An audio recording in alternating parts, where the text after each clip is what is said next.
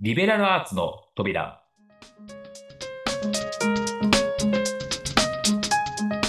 この番組はリベラルアーツって聞いたことあるし、なんか大事そうだけど難しそう、そんな方々に向けて教養とは何なのか、リベラルアーツって何の役に立つのか、そしてどうやって学ぶのか、そんな疑問のちょっとしたヒントになる番組です。さあ、あなたも一緒にリベラルアーツの扉を開けてみましょう。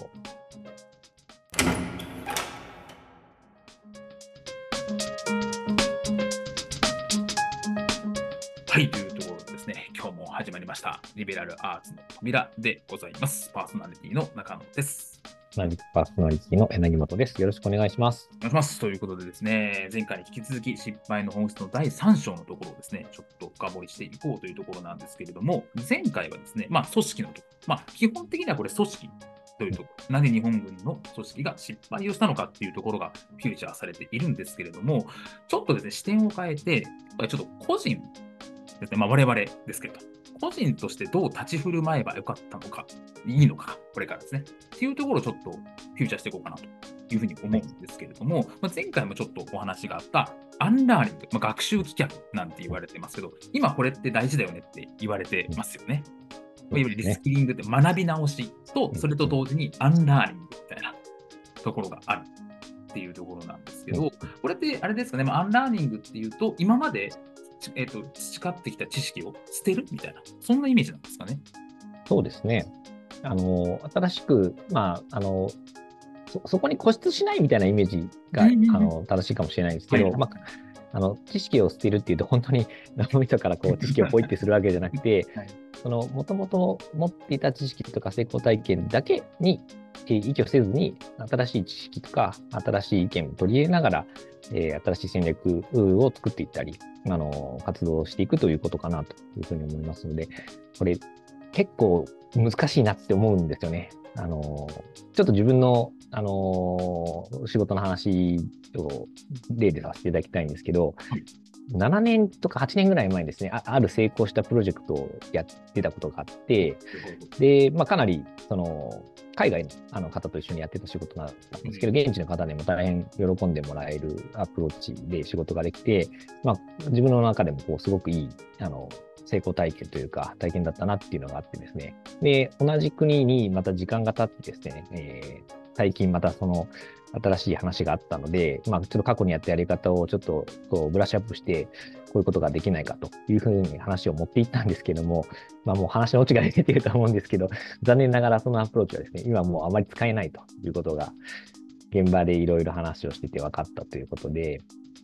まあ、あの自分の中のやっぱり成功体験でこれやればうまくいくんじゃないかっていうところを思っていたんですけど、まあ、ななねんという、まあ、時間の、あの残酷な時間の経過によってですね、まあ、それは、まあ、そこまで、えー、ダメな手法じゃないけど、もうすでに、えー、現地ではある程度浸透しているアプローチになっているとか、あの目新しいものではなくなっているっていうところがあってですね、あまさに自分の中で、えー、今までのやり方に固執したなっていうのを感じた、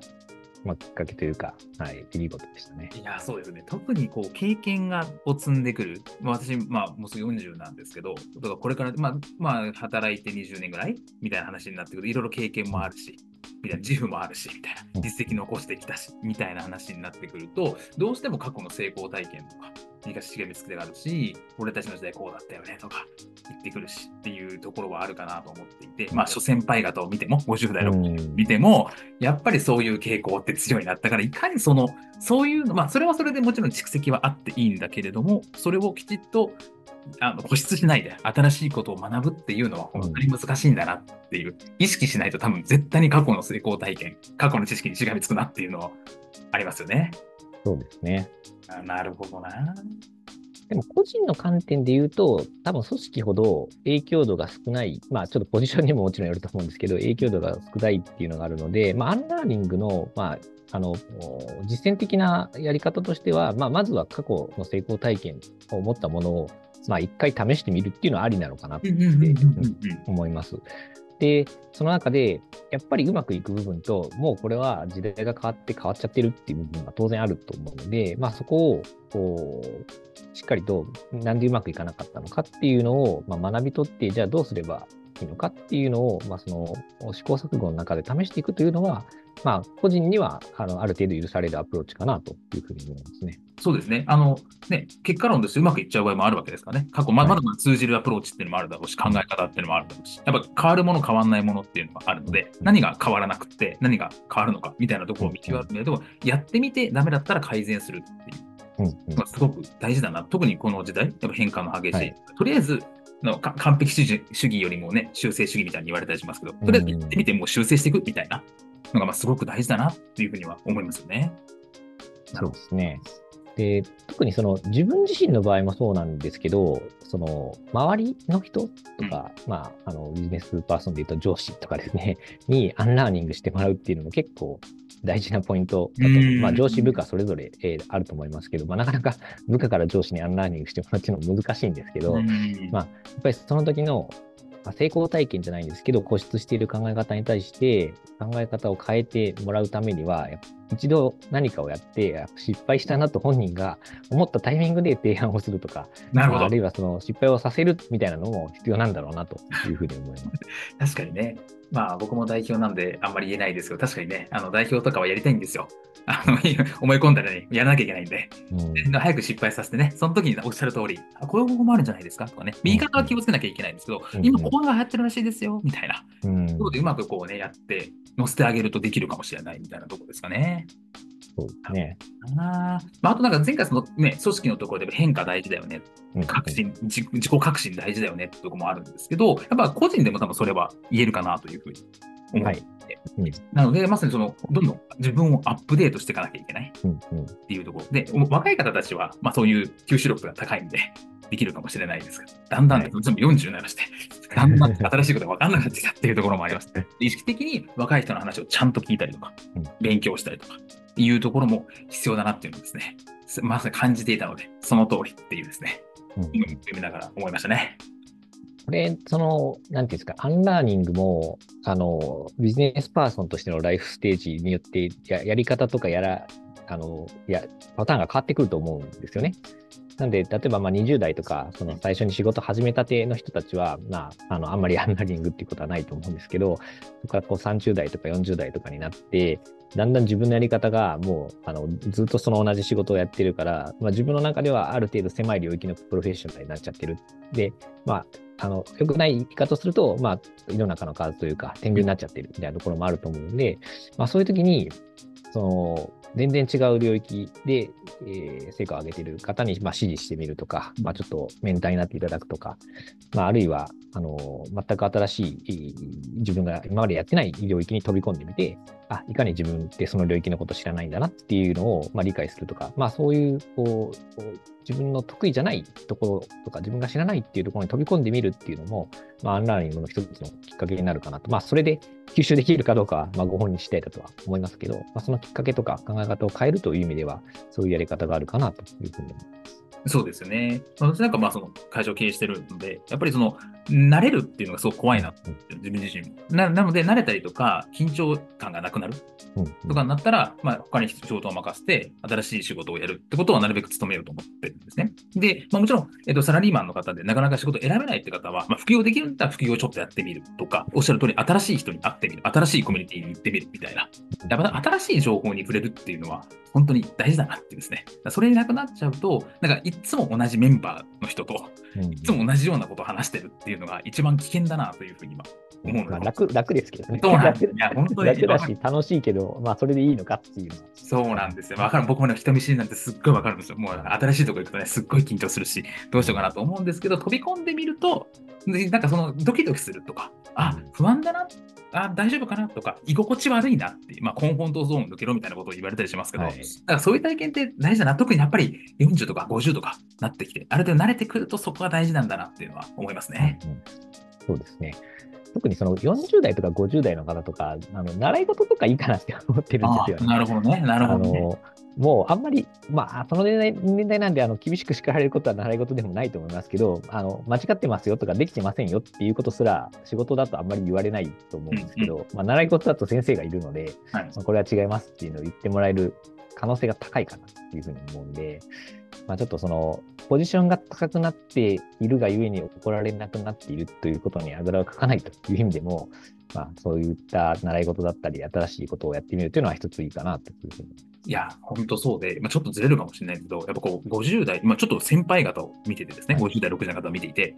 なんか上から目線の人多くねとかって思うわけですよ。し、なんかこうなんていうのかな、まあ、もちろん過去の武勇伝だったりとか、はい、すごく上から目線で偉そうに言うやつって多くねと思って、うん、絶対自分はなりたくないと思うわけですよ。でも多分彼らも同じように思ってたと思うんですよ。にじゅう代さんじゅう代よんじゅう代の時にご、ろくじゅう代見てわ絶対こうなりたくないと思ってるけどなってるわけですよ。これはですね、非常に怖いことだなと思って、でそれを、えー、防ぐためにどうすればいいかって、まず同じこと思って、やっぱ新しいことに挑戦するとか、自分がこうやってないことに挑戦する。そうすると自分初心者じゃないですか。そうすると学ぶんで、そうするとまさに一から教えてくださいって立場になるので、謙虚さが失われないんじゃないかっていうですね、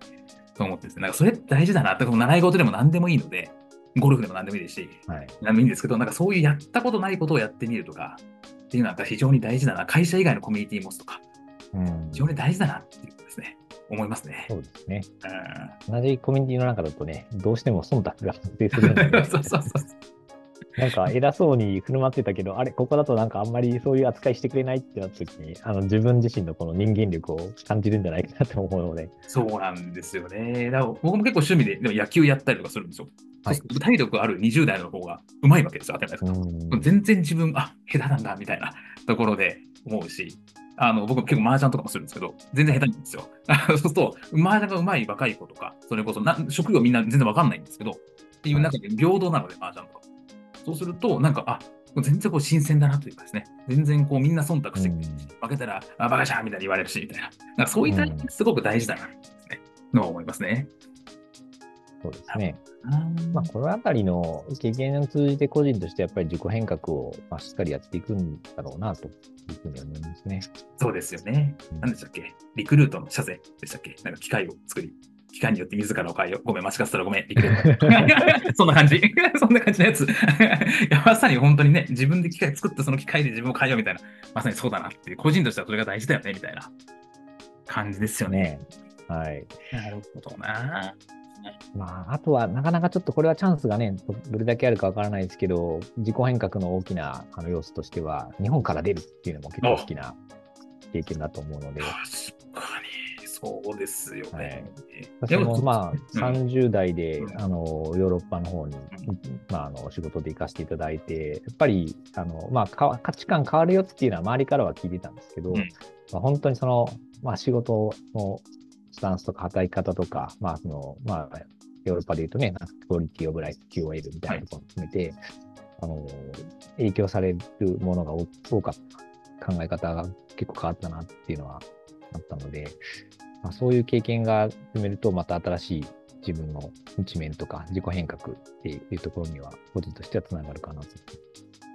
確かに確かに、本当に自分がね、マイノリティになる経験というか、うん、変えると嫌もなくそうなるので。なんかすごく大事ですよね。なるほどな。いや、尽きないな。本当にあのよんじゅう代、ごじゅう代の人、頑張りましょう。皆さん、本当にですね、本当に頑張ろう。みんな、なっちゃダメだって。上から目線の大人になっちゃダメだし、時代遅れになっちゃダメだし、これ頑張るしかない。意識するしかないっていうのは本当思いますね。というところで、こんな感じでよろしいでしょうか。はい。はい、というところで、今日もありがとうございました。ありがとうございました。